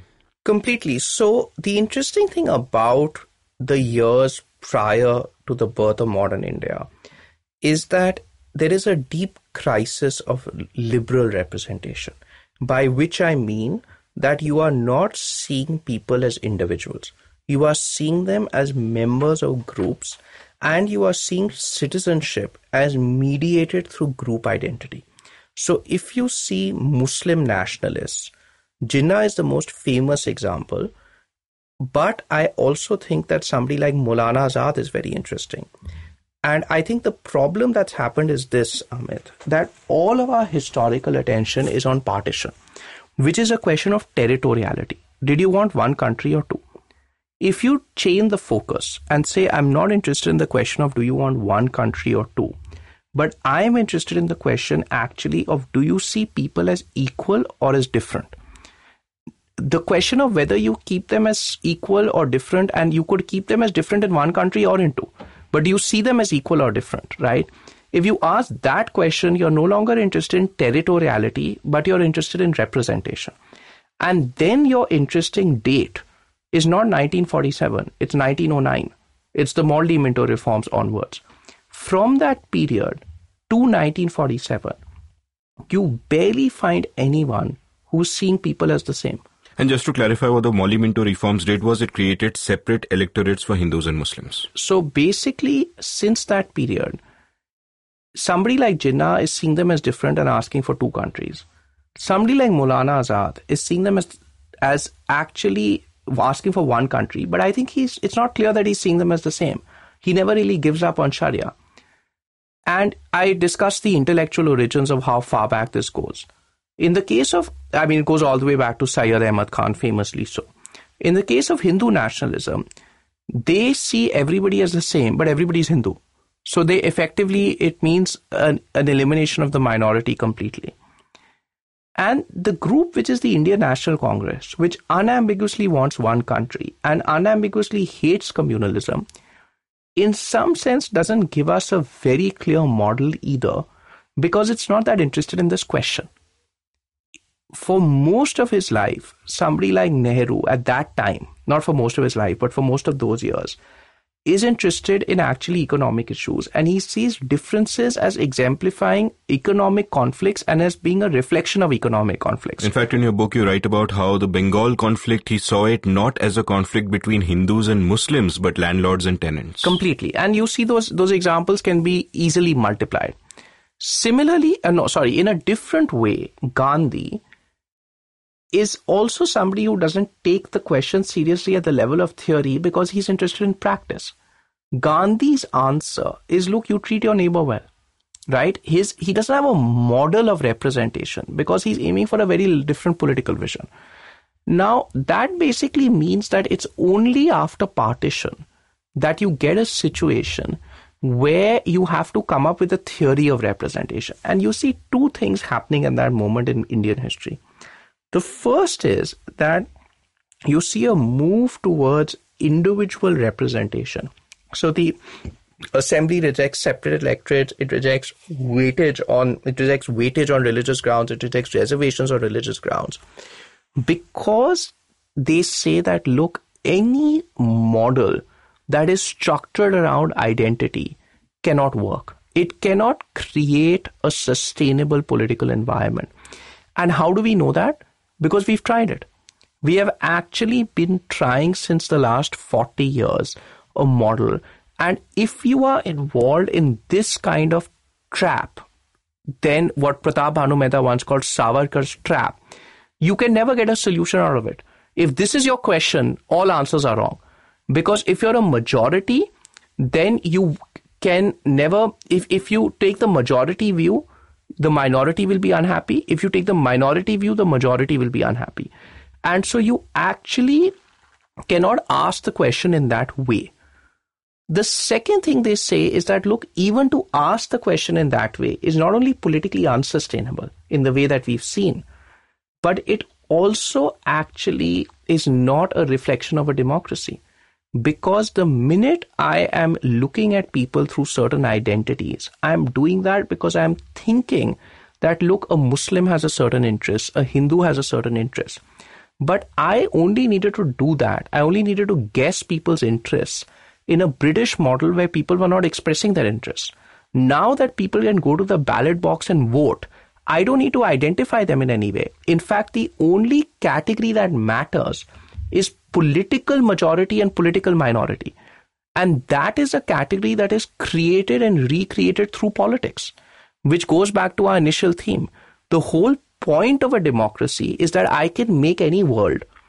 To make any world, I need a majority, and I can make any majority. Even if I'm one person who believes something, a democracy lets me convince everybody else, and then we become a majority and we vote. So the only category that matters for the purposes of a democratic politics is a political majority and a political minority. And in order for it to be democratic, that must almost by definition be fluid. That can always be created and recreated. And so I can then always see people differently. Now, the question that you might ask is, look, if people are so entrenched in seeing people as Hindus and Muslims, wouldn't they vote like that, right? And then the political majority and minority would mirror that. And here, the assembly comes up with getting a very interesting lesson from partition. Ultimately, what partition told you is that you created a huge communal problem where none existed. That means you put people in a specific institutional structure, right, of separate electorates, of weightage, of reservations, all of this stuff, and you got them to think like that.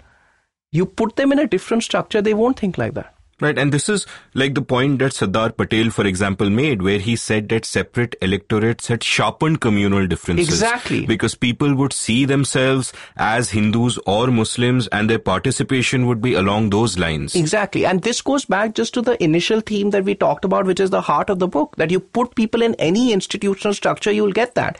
And so their point is, you put people in an institutional structure where when you say majority, minority, they don't think Hindu, Muslim. They think political majority, political minority. And they're always thinking, how can I change those? So then what the Constitution does by removing separate electorates is that it liberates you politically from having to think of yourself as a Hindu. You might still feel that way at the level of a community or society, but politically you can vote as an individual. Yeah, you can think any way you want. Nobody can stop you from doing that. But the point is that the relevant political category is one actually of a political majority and minority.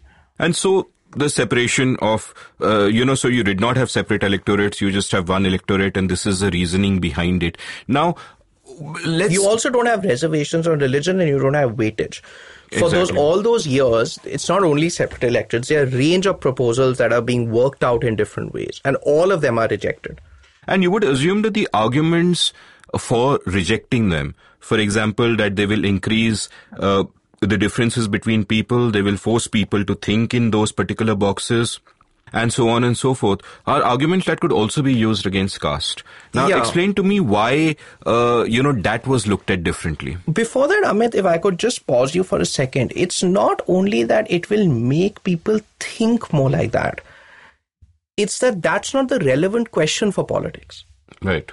I could make people think all the time like that or not at all like that. What's relevant in politics is not ethnic majority, it's political majority. And the minute I make it ethnic majority, I'm not letting myself create any political majority I want. So it's anti-democratic.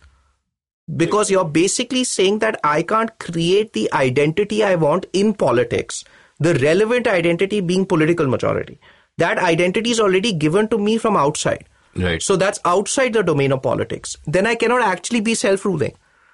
Because to me, to be self-ruling, I should be able to collectively create that identity in politics. Then identity would be destiny, but here it's not. You can make your own destiny. Exactly. Which is what it means to belong to the modern world, as opposed to the ancient or medieval world. Yeah. So though the modern world itself is changing. But I mean modern in a normative sense. I know. Not in a descriptive sense. Yeah, absolutely. Let's talk about caste.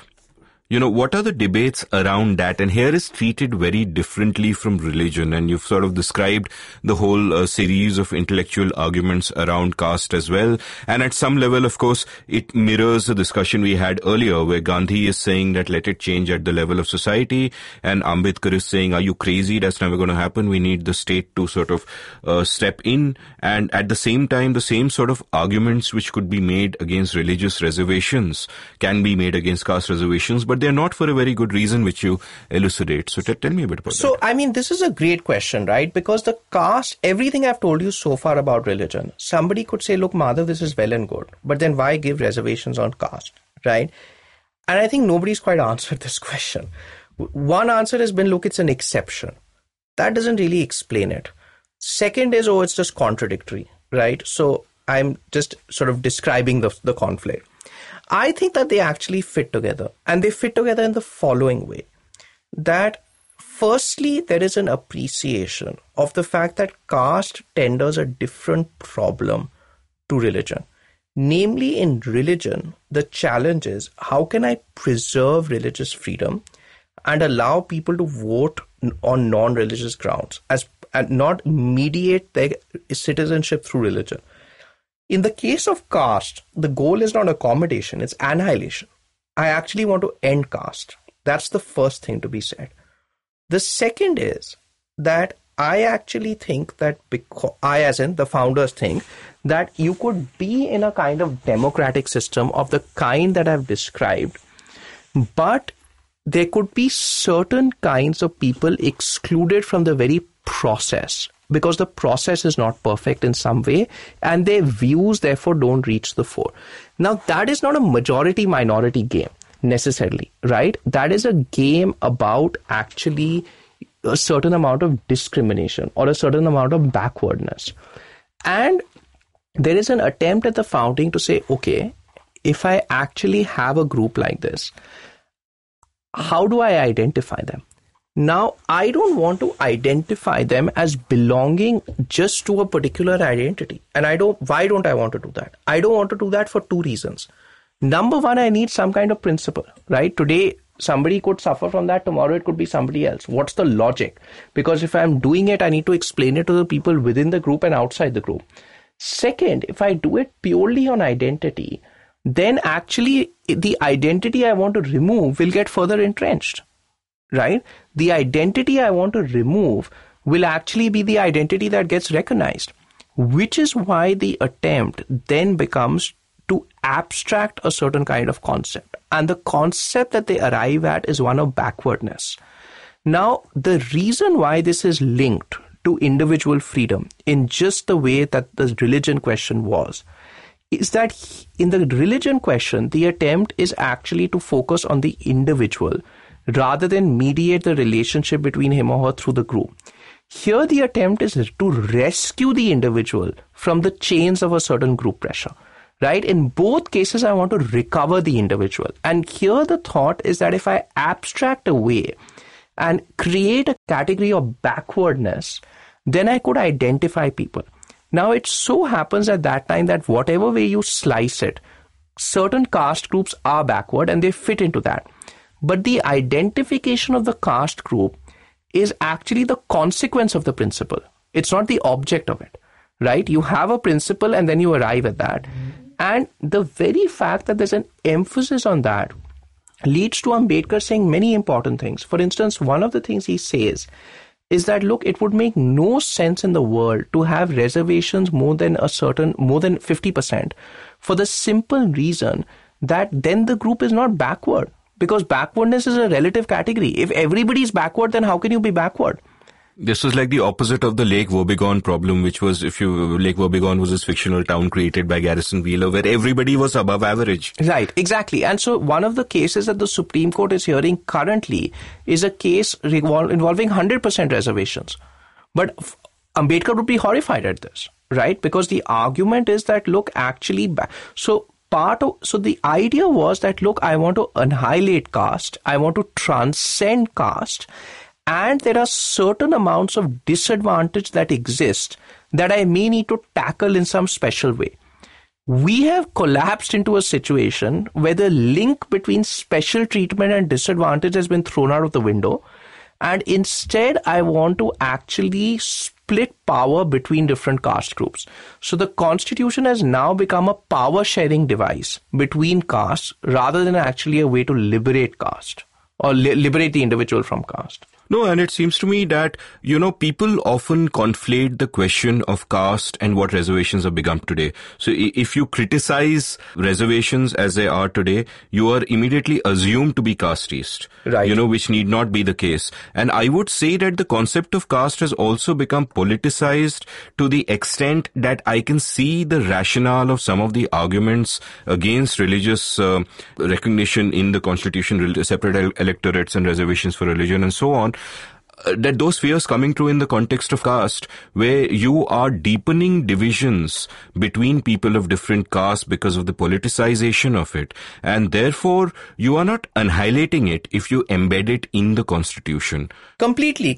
I mean, you've now reached a situation where you're trying to basically have citizens compete with one another rather than hold the state accountable. That's absolutely correct. And I mean, you're also right that the debate takes on a certain form where if you criticize anything about it, even if you criticize 100% reservations, you're somehow against equality or against the liberation of certain groups that have been horrifically discriminated against, whereas Ambedkar would have been tormented at the current caste arrangement. Exactly. Let's kind of move on to a couple of larger questions that I had. And one is that you've set off in this book very clearly to be a scrupulous chronicler. You know, you've chronicled it, and perhaps the only quibble I might have against it, which is a really small quibble and which is possibly a feature and not a bug, is that there's not enough of your perspective coming through. So is this a conscious decision that I will not get, you know, my view of the world in this? I'm telling a story that needs to be told, and if I leave myself out of it, it's better that way. No, I actually think there is a lot of my perspective. I think that all narratives have arguments embedded in them. And I think a lot of my perspective I gesture at the very end, right? I don't think that the purpose of the book is so much necessarily to defend a particular choice, but I think it is to defend the idea that, look, this is actually what democratic citizenship means, right? Centered around general rules and the rule of law, centered around a state that treats people equally, and centered around citizenship unmediated by my identity. So I think that no author can escape his or her perspective as much as they might want to distance themselves from it. I think I'm all over the book. But I think it's also very bad for authors to explain their own work. True. I think the postmodern thought that the author is dead is a good one. No, I mean, I meant it obviously then you have been very crafty about it. And I meant it in the sense that while reading your chapters on centralization or, for example, rights and their caveats, and you summarize the arguments on both sides so obviously, faithfully and with such clarity that I wasn't sure where you stood on these matters. So, but that just means I've done well. That does mean you've done well. Because I've convinced you that it's them, not me. Ah, okay. Well, they wrote the constitution, not you. Yeah. So I think that there's certain... I think that there is an attempt at some kind of faithful reconstruction. But I think it's like, I'll give you an example, right? I think in the centralization question, I think I try to faithfully reconstruct both sides. But I also try to emphasize why one side lost. Right. Similarly, in the codification, I try to capture the impulse. Right. So I think in explaining, I think my perspective comes out in the kind of sympathy I offer to actually why certain things won at the end. Fair enough. Now, you know, people often would think of legal studies and legal history and the history of the Constitution as a very dry subject. And what you're obviously dealing with is some incredible human beings. Absolutely. So, while you were writing this, while you were reading everything they wrote, while you were reading about their lives, while you were reading their debates, do you go into rabbit holes when you think about what fascinating human beings these were? And what also struck me from just, following your footnotes and is that so many of the people who were speaking in these debates, whether in the Constituent Assembly debates or the larger debate of ideas that went on, were such incredible thinkers and speakers. And I contrast that with today and I'm like, what the fuck? No, I mean, they are incredible. And I think that they are remarkable human beings and I think they have remarkable lives. And you also get a sense of when their reasons for something are actually a rationalization for an impulse otherwise held? Yeah, I think you do. I mean, one of the joys and one of the tragedies in some sense of working on a project like this is that you're exposed to extraordinary people. And of course, it's a joy because it's a treat. It's a tragedy because you realize how distant they are from the historical imagination of the current moment. But they also just have very interesting lives. I'm not sure our lives will ever be so interesting. Yeah, they lived in different times. And as I have said again, a couple of times on the show, they were responding to different incentives. So that's why you got those kind of politicians and not the ones you have today who are mainly motivated by the lust for power. So, just tell me, so just looking at current times, what is the relevance of the Constitution? And I ask this in two parts. Part one is that, it's been called a periodical and not a book. It's so easy to change. This government might well have the numbers to do it at some point in time. What is therefore the relevance? And part two is that even if it wasn't so easy to change, like you pointed out when we were discussing free speech and the caveats, that the execution can often stray very far away from what the Constitution intended. So if, what is the theory in the Constitution is not reflected in practice in the political economy and in our society, then what's the point? How relevant is it really? I mean, I think, look, it is not relevant in the sense that if political elites don't take it seriously, like I said, it's not relevant, right? And it's like one of the things I often tell people is, look, the Constitution won't save Indian democracy. Indian democracy may save the Constitution. I think it's relevant because, above all, it's a charter for what equality and freedom mean. Right. And I think it's relevant because it is a certain commitment to a certain kind of framework.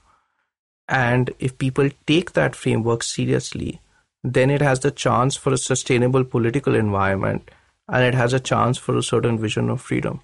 So, my final question then, for someone who has spent a certain amount of time living in the past, by which I mean these decades when these debates took place, and by inhabiting that space, and by someone who is at the same time alive right now and seeing our modern ferments and torments, looking forward, say, over a 20-year period, what gives you hope and what gives you despair? I think the thing that gives me hope is that political life is extraordinarily contingent. And that just means that even your worst fears may be undone by some new contingency. I think what gives me fear is the fact that it is only some kind of contingency that might be able to save us. Madhav, thanks so much for coming on the show. I enjoyed reading your book and I enjoyed chatting with you. I hope it's the first of many. Thank you so much, Amit. Thanks. If you enjoyed listening to this episode, hop on over to your nearest bookstore, online or offline, and buy India's Founding Moment by Madhav Khosla. You can follow Madhav on Twitter at Mad Khosla. That's one word, Mad Khosla. You can follow me on Twitter at Amit Varma, AmitVarma. You can browse past episodes of The Seen and the Unseen at seenunseen.in and thinkpragati.com. The Seen and the Unseen is supported by the Takshashila Institution. You can find out all about the incredible public policy courses at takshashila.org.in. Thank you for listening.